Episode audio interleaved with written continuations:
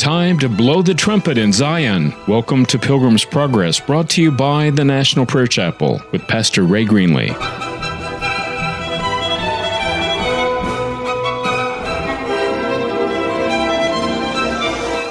Today's broadcast is pre recorded. That I would find favor with God. That I would find favor with God. Oh Lord. Oh Lord, that I would find favor with you. That each in this congregation would find favor with you. Would you come with your power and give us ears that hear, and eyes that see, and hearts that obey? Thank you, Jesus. Now may your grace be upon us. Thank you, Lord. I pray in your holy name. Amen. Isaiah 59, reading verse 16. He saw that there was no one. He was appalled that there was no one to intervene or intercede. So his own arm worked salvation for him. And his own righteousness sustained him. And so the Lord looked and he was displeased because there was no one to stand in the gap. There was no one who was willing to take the position of an intercessor for his people. And he said, Then I'll have to become my own intercessor. And you know, today the scripture tells us that Jesus is before the Father's throne, making intercession for us, constant intercession. Well, that makes me stop and ask the question what is intercession? But before I can answer that question, I have to ask another what is prayer? Because intercession is simply prayer. We need to talk about this in two ways. First, you have prayer a man or woman's heart being lifted up to the Lord Jesus. And in that process of prayer, we've discovered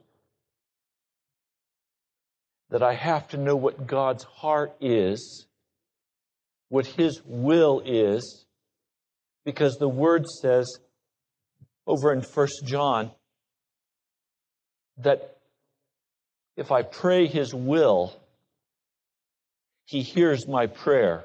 And if He hears my prayer, He answers it. So, prayer then is coming into the presence of God, finding out what His will is, praying that will, and receiving an answer. Now you recognize then that I could pray for 20 years about a certain problem. And the problem would never be solved, it would never be answered.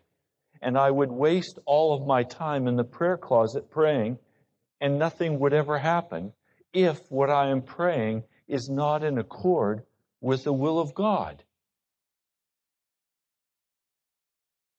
So I can pray and I can be very valiant in my prayer. And I'm wasting my time if that prayer is not in line with the will of God. In fact, my prayer is not even heard.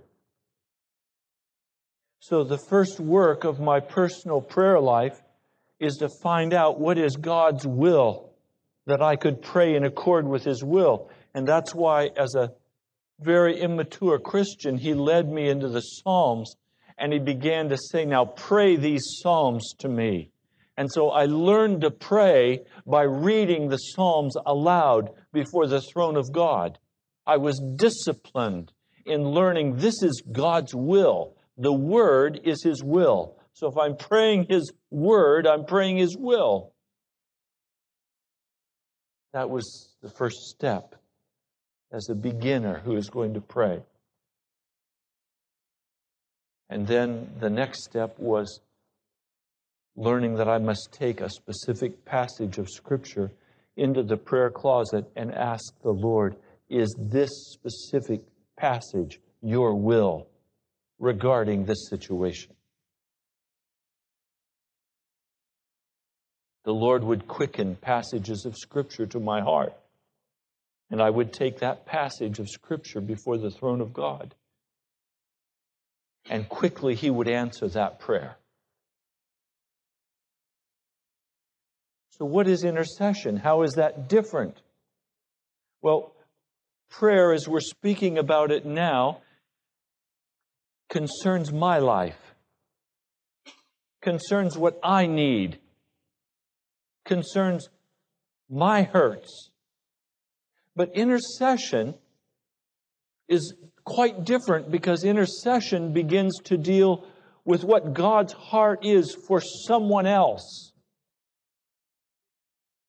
And so when I come into the prayer closet, I can begin to pray in such a manner that I may be very enthusiastic. I can be bombastic in the prayer room, in the prayer closet.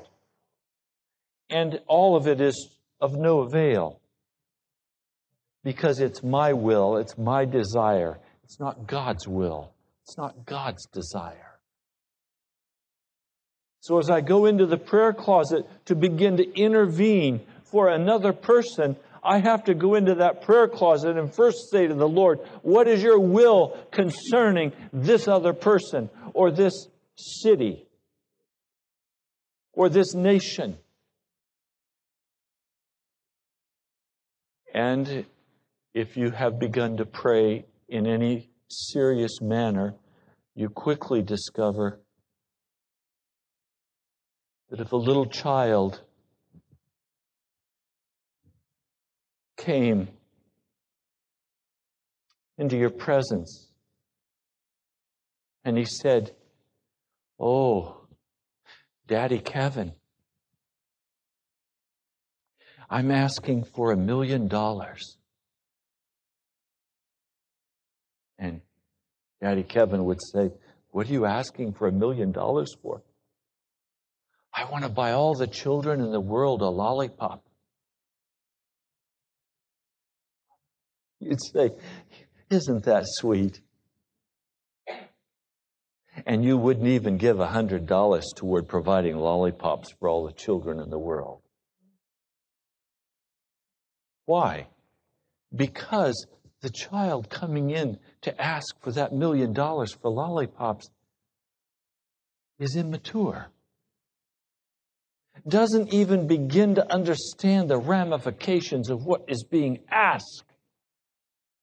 And if the million dollars were given, the child would not know what to do with it, would have no comprehension of how to work the infrastructure to provide a lollipop for all the children in the world. I mean, this child has no concept of what's going on here. And likewise, we can go into the prayer closet and begin to ask things that we have no comprehension of what it's going to take to accomplish that task. We have no comprehension of the price we're going to have to pay if God answers that prayer. And so He doesn't answer the prayer.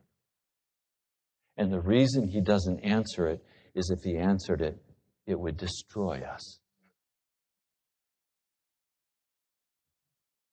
because we're children, immature, undisciplined, unable to step up and take the answer of God and do anything that would be worthwhile for His kingdom. I give you an example of that. In the Old Testament, in Exodus, the second chapter, Moses had grown up in body, but he was immature in spirit. He has a burden on his heart for his people. Now, I want to stop just a minute because already he's in a class separate from many. Because many have no burden for the lost. Understand what I just said. If you have no burden for the lost, you can't even take a baby step in coming into the presence of God.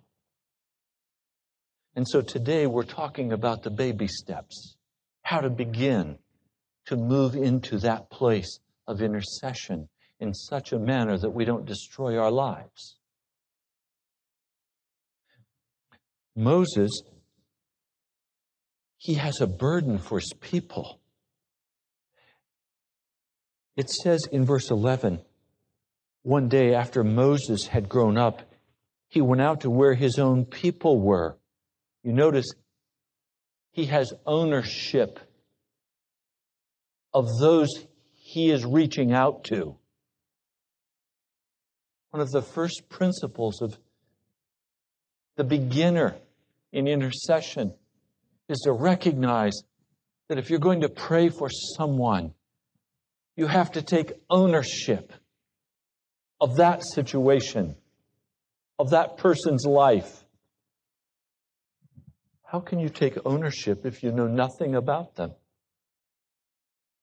How can you take ownership if you're consumed with your own life? If your problems and your burdens are so great, there's no room for the burden of another.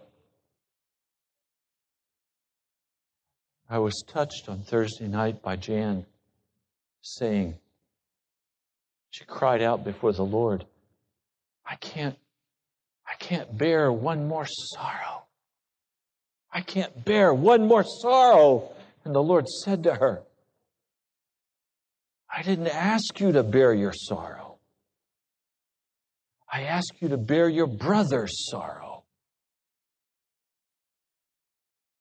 But Jan's heart was so full of her own grieving over her brother's dying and over her family's being broken that she couldn't step into that place and bear her brother's burden until the Holy Spirit rebuked her and said, Now step in and carry your brother's burden. And then she could go into that hospital room and she could speak God's word to his heart because Jesus was carrying her burden. Some of you are carrying such personal burdens. And you want to hash and rehash those burdens. And each time you think them through, each time you speak them through, the burden grows heavier on your back until you're being crushed. Your very energy is being drained from you by the burdens of your own life. How can you step in and take ownership of the burden of sin in Washington, D.C. if your own life is so burdened by your day to day living? How are you different from anyone else living in Washington, D.C.? And that's why this truth has a golden shine and glow of glory around it that says, Give your burdens to Jesus. Come unto me, all you who labor and are heavy laden, and I will give you rest. Why is He going to give you rest? So that you can bear the burden of the lost, not so you can be on vacation. Until we enter into that place of rest, we cannot take on the burden of the lost. That's why we spoke just recently about entering into that place of abiding in order to bind the strong man. The strong man ravages, he romps through our lives because that simple place of obedience that Jesus has asked us to step into. We have resisted stepping into it. And so the strong man is not bound, and our family is contorted. Our hearts are contorted by the strong man because we have no place of standing in the Lord Jesus Christ. And I simply bear witness today that as soon as you step into a place of abiding, there will be peace and rest in your life.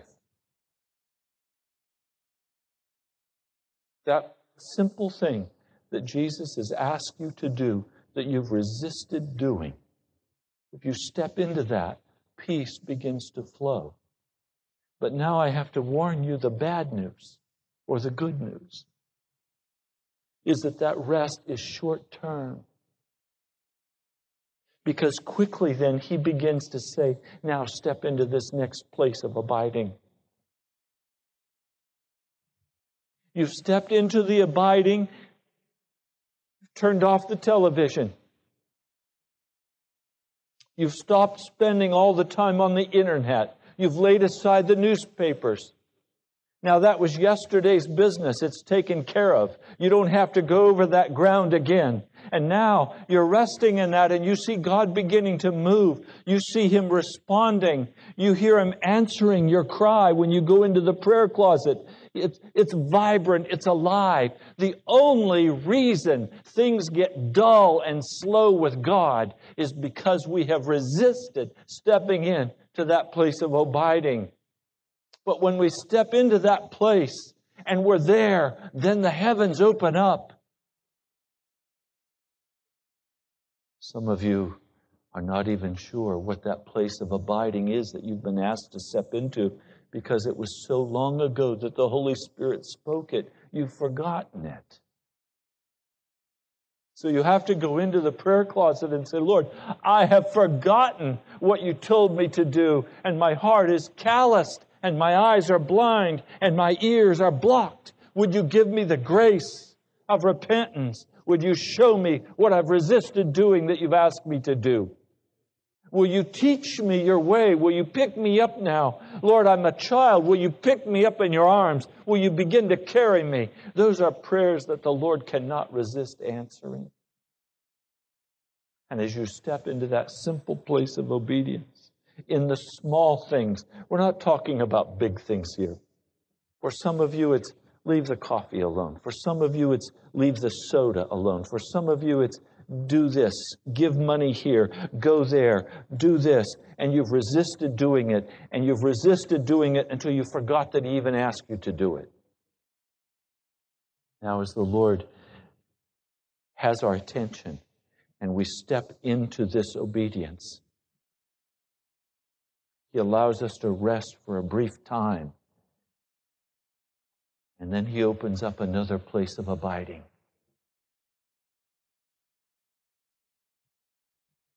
One of the places that I have disobeyed the Lord. And I've had to repent of this. Is that I have a great tendency to stay up late at night. To stay up until one or two o'clock sometimes in the morning, working on a project, reading the scriptures I used to do that and watch television. I don't do that anymore. But now I want to stay up late and read or work on the editing board. The Lord has said no. And so the new discipline, a new place of abiding that I have to step into is to go to bed at the appointed time the Lord has told me to go to bed. I have no, I have no room on this issue. I know that tonight, as I go to bed at the time He has assigned me to go to bed, He'll give me rest. And I know that as I get up in the morning at the time He has assigned me to get up, and as I go to my prayer closet for the assigned hours of prayer that He has given me, I know He will meet me gloriously. But I know that if I stay up tonight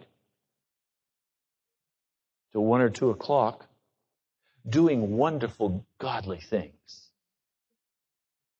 and then tomorrow morning go into the prayer closet, he won't be there because I disobeyed him.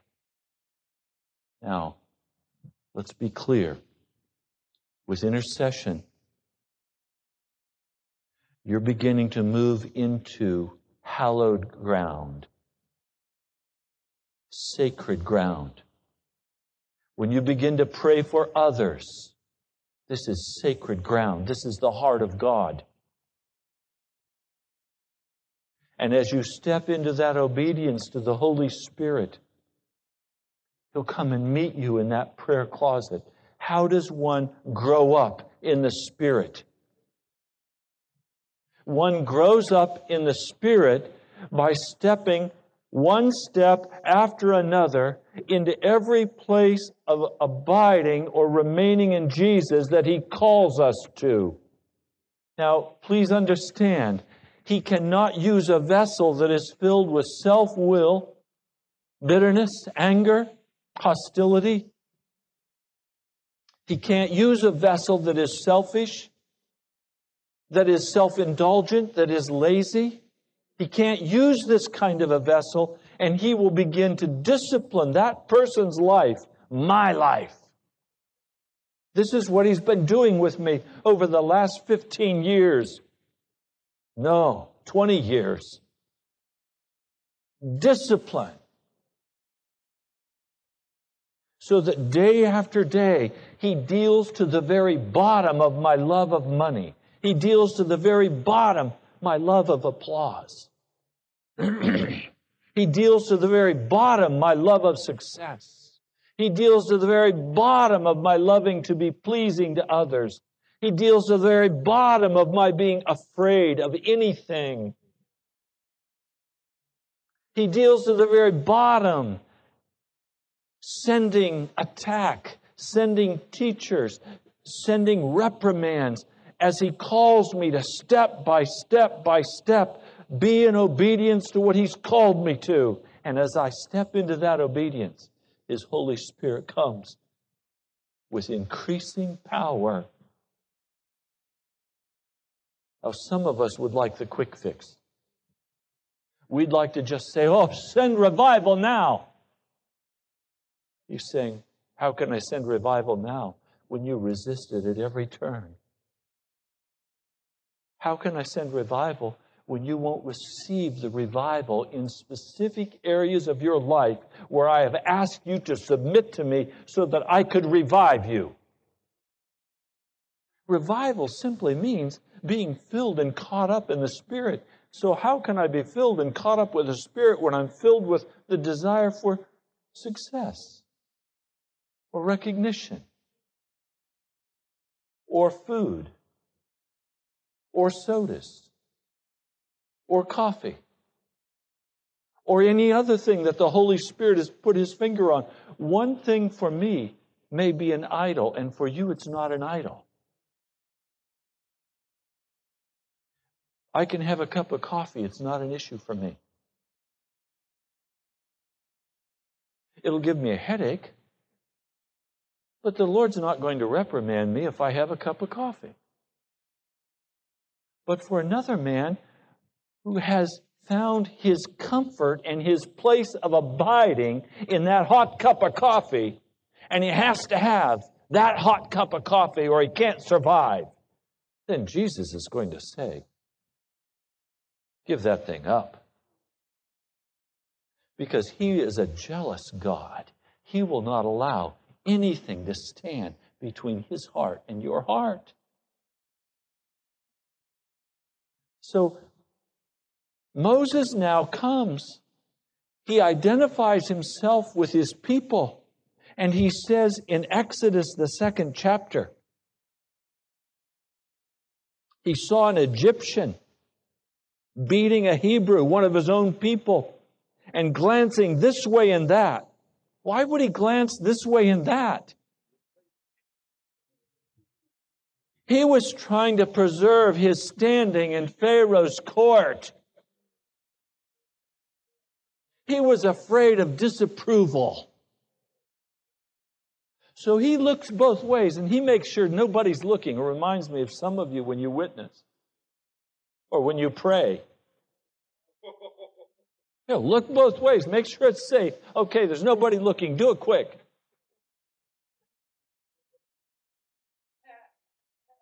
Oh. That's flesh. You know, what will they think at school if I bow my head and say a blessing over my food? What will they think at the office if I bow my head and say a blessing over my food? They'll think I'm crazy. Or what will they think at the office when they have the party? And I say, no, thank you. When I don't rush into the dissipation and I don't engage in the, the gossip, what are they going to think? They'll say, You're not one of the guys. Well, thank you, Jesus. I'm not one of the guys. I've got a higher calling. Now, let me just stop. I need to say this. You know it. This is not anything new, it's no great revelation, but let me just say it again. The Christian who desires to find favor with God is about being a Christian.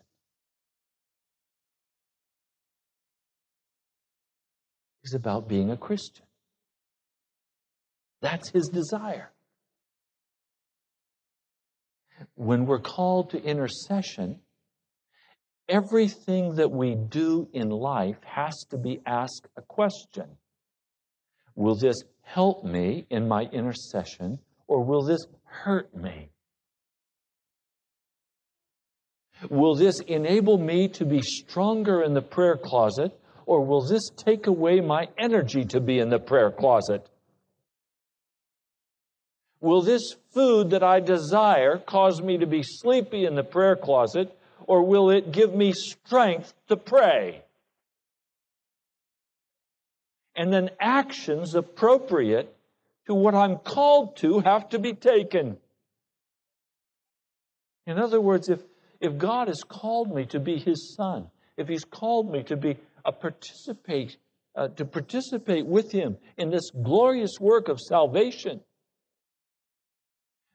then everything in my life has to be brought under this umbrella of being what God has called me to be, to do what God has called me to do. Everything else is secondary.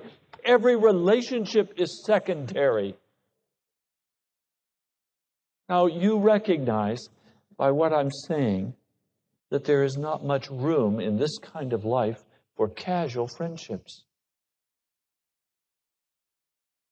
There's not much room for casual friendships because they drain away a lot of time but make no contribution to your life.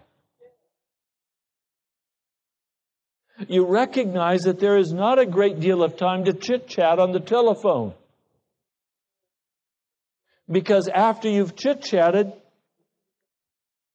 you, you feel empty. There's, you haven't accomplished anything. You haven't done anything for the kingdom of Jesus Christ. Empty empty words. And so, in my life, I have two kinds of friends.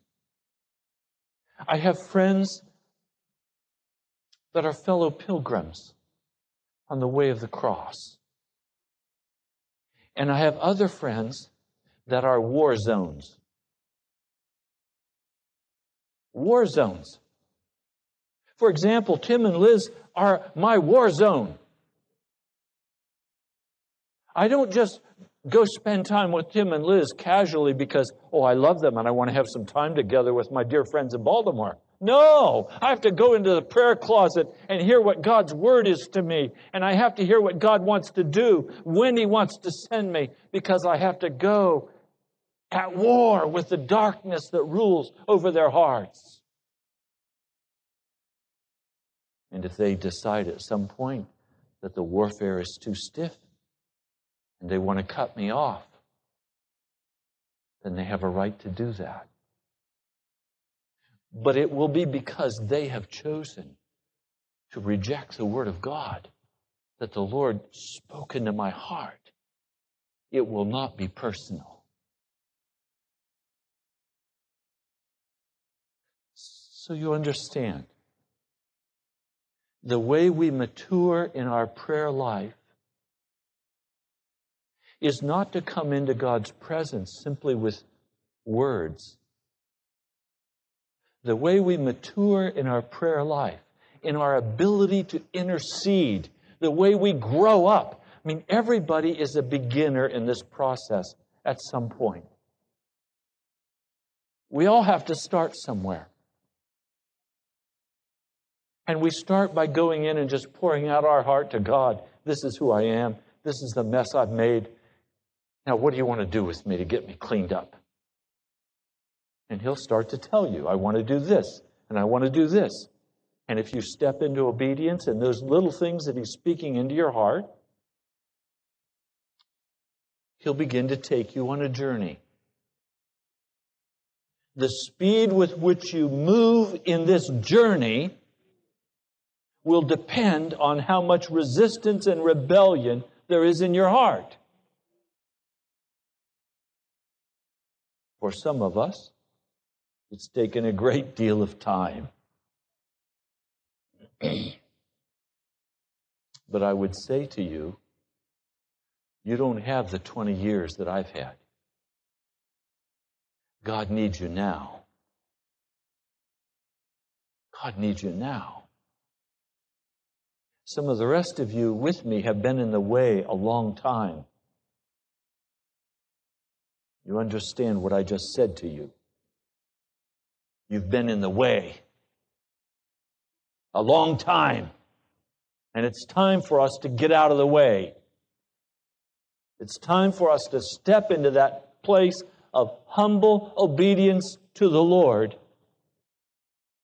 so that the process can be rapidly accelerated of getting to the very bottom of everything in our hearts that would turn against the Lord, that He can begin to send us on His missions of intercession for the lost, that we might have authority in that intercession. So Moses kills a man. And he thinks he's done something. So the next day he goes out and he visits his people again. And he sees this time two Hebrews fighting. And he's the man. He knows how to do it. And so he intervenes and he says, What are you hitting your brother for? Oh. How often in the body of Christ we think we're going to jump in there and settle everybody's differences. We're going to step in and straighten people out. We're going to tell them what they're supposed to do. As though I'm the great one who is going to come with the answers to solve your problems. No. I wasn't called as the divine portrait of wisdom. I'm not the fixer. I'm not the man with the answer. I was called as a humble servant of the Lord God of heaven. And my first assignment was not to preach, it was to pray. My major work is not preaching. My major work is praying. The work of the Christian may be incidentally to preach, to be an evangelist, to be an administrator, to be this or to be that. But the primary work for every Christian is to be an intercessor. There is not one gift of intercession. There is the grace of intercession. Somebody comes to me and they say, oh, Pastor, I'm an intercessor. Do you have an intercessor team at your church? I run the other way. I know they're full of kooks. I've heard the strangest thing out of people who say they're intercessors. I run the other way. Oh, Pastor, could we pray for? No, please don't pray for me. Why do I say that? Because intercession is the work of the whole body of Christ. Remember, Jesus said, Pray that the Lord of the harvest will send forth laborers. Well, where did those laborers come from? They came from the prayer closet. If they came from anywhere else, they'll do more damage than good.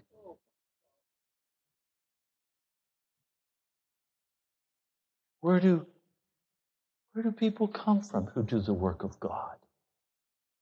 They come out of the flesh, and then they do the work of the flesh. If they come out of the prayer closet, if they come out of the Spirit, they do the work of the Spirit. So the road into the harvest field is not the pulpit or the seminary. The road into the harvest field is through the prayer closet. It's intercession. It's in the work of intercession that we're disciplined and we see that my sin blocks me from having authority with God to reach out for the life of another. And that so grieves me. I say, Oh God, bring me into obedience. Bring me into obedience. Don't let me continue to walk in this waywardness. Don't let me continue to walk in this rebellion against you. You see, if I'm only dealing with my life, then I can get a little bit of God and I can go for it. And I can do great things in my life. I can make money. I can have a family. I can have friends. I can be popular. I can have everybody loving me. Oh, I can do great things. But where my nakedness is uncovered is as soon as I start to pray for somebody else, nothing happens. I have no authority. I have no power because I can't bind the strong man because I have no place of abiding with Jesus. There's nothing more conspicuous than a naked intercessor. That's why so few of us venture into the work of intercession. But sometimes the burden becomes so great. We're driven to intercede, and our nakedness is exposed. And then we have to cry out, Oh God, where were those places of abiding that you told me I had to take? See, the first work of intercession is personal repentance. The first work of intercession is personal repentance. Because I can have no authority, I can have no power if there's sin in my life. And that becomes quickly apparent as I cry out to the Lord for the burden for my family, my children, my grandchildren, as I begin to cry out for the city of Washington, as I begin to cry out for the ministry of springs of living water. The Lord says to me, Are you in a place of abiding? See, the Lord will come and check us on our places of abiding. And then He'll say, No, you're not ready yet. You couldn't handle it if I answered your prayer. The devil would have access to you. He would destroy your mind or your heart. He would destroy your life because you have not abode, that abode, that, that reposing down place, that bedroom with God. Don't have it. And that's why, in His great mercy to this fellowship, He's encouraging us. He's not condemning us, He's encouraging us. He's saying to us, Come into my bedroom. Come into that place of intimacy with me. Leave the bedroom of the devil. Leave the bedroom of wickedness. Come out of that place. Come and rest in me. Trust me, I'll do the work. This is not self help. I'll tell you what I want you to do. You simply step into it and I'll do it for you. Stay in that place.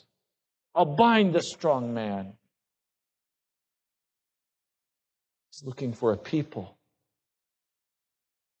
who will grow up and become warriors in the prayer closet to accomplish the work he wants to accomplish in Washington, D.C.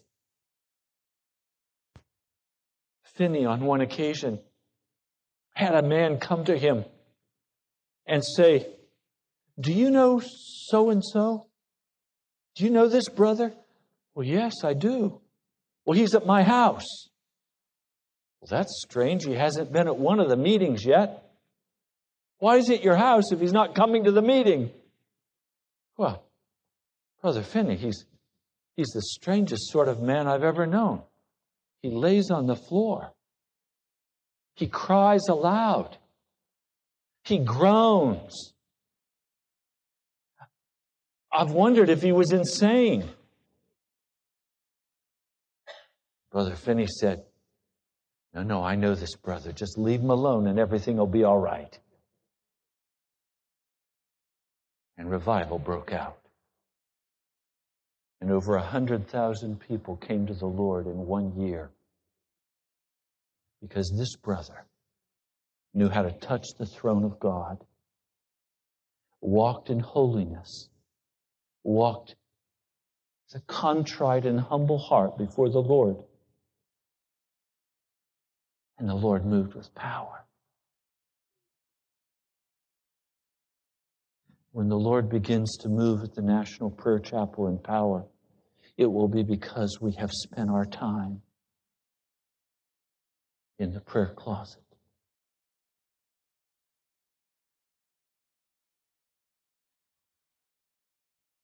It will be because we have listened to the Word of God and stepped into that place of obedient abiding.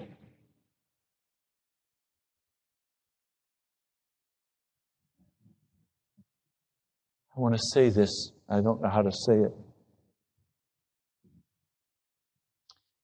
Some of you in this fellowship are still walking in abject disobedience to God. He's spoken to you over and over and over regarding a specific issue. He has said, Go to bed and get rest.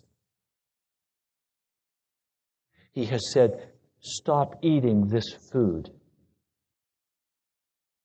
He has said, Clean your house. He has said, Turn that radio off. He has spoken so many times. And yet we've absolutely refused to step into that place of abiding. And we say, Why isn't revival here?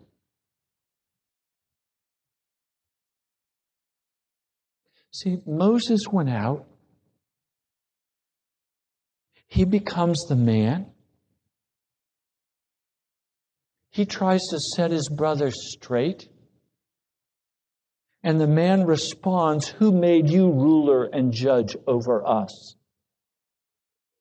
And that was the correct question.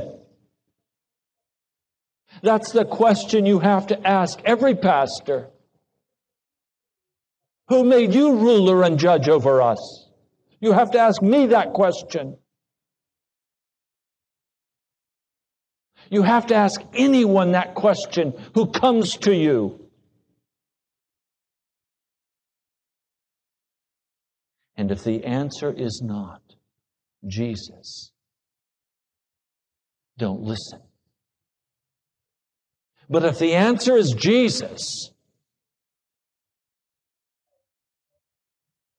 then listen and walk out of bondage. See, Moses now is sent to the wilderness and for 40 years lives in the wilderness being disciplined by God. You know the discipline? Cleaning the snot out of sheep noses, oiling them, binding them up, pulling out poison weeds. I mean, doing all the things that you have to do when you take care of people. People and sheep are very much alike. It wasn't by accident Jesus called us the sheep of his pasture. They're not romantic bundles of joy. They get so heavy with their wool, they get wet and they flip upside down and they'll die that way. They'll bleat themselves to death if the shepherd doesn't come and pick them up and set them upright.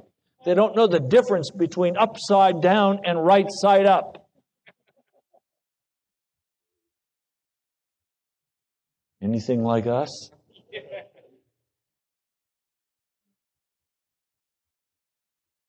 Moses was out there for 40 years taking care of those sheep. And that's when the burning bush came. From the burning bush, Moses goes back to God's people, and this time they say, Who made you ruler and judge over us? And they saw the miracles of God. They heard the voice that now was not the young smart aleck they heard the mature voice, seasoned in the desert. A man who has now walked in obedience to God and who has been circumcised. And now he leads them out of bondage. What's your prayer life like?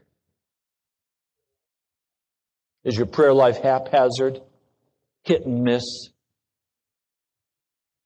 Is it primarily about what you feel and you think? Or is your prayer life maturing and growing into a place where you have an appointed time and place where you meet with the Lord God of heaven every day?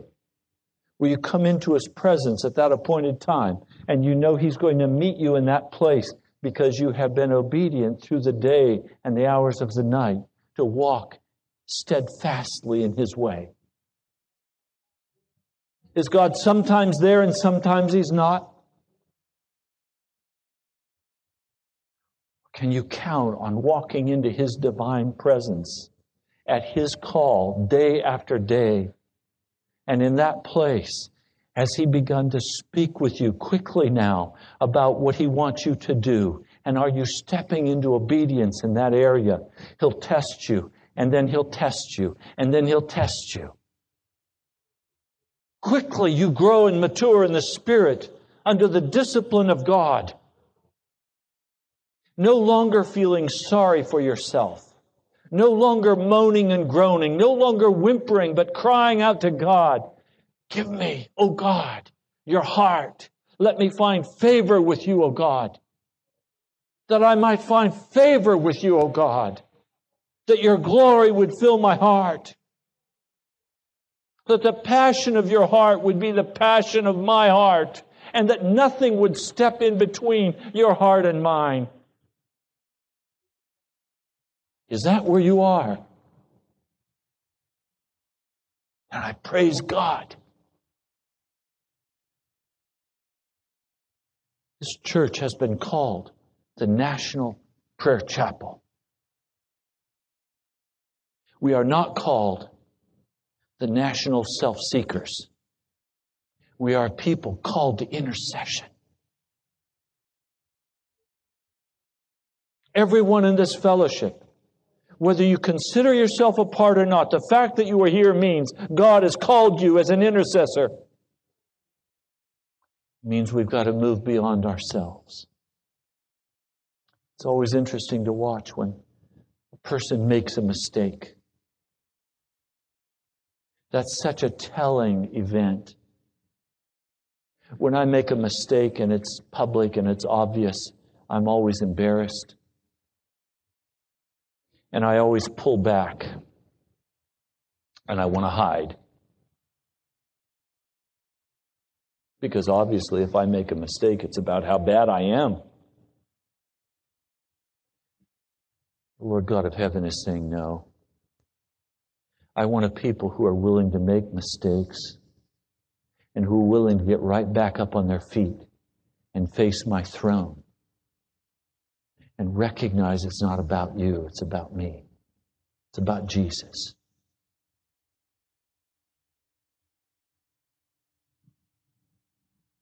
So, where's your heart today? Is your heart tender toward Jesus? Is your heart willing to step into that place of abiding? Are you willing to begin going into your prayer closet and crying aloud for others, even though you know in doing so you are going to be exposed and be naked before God?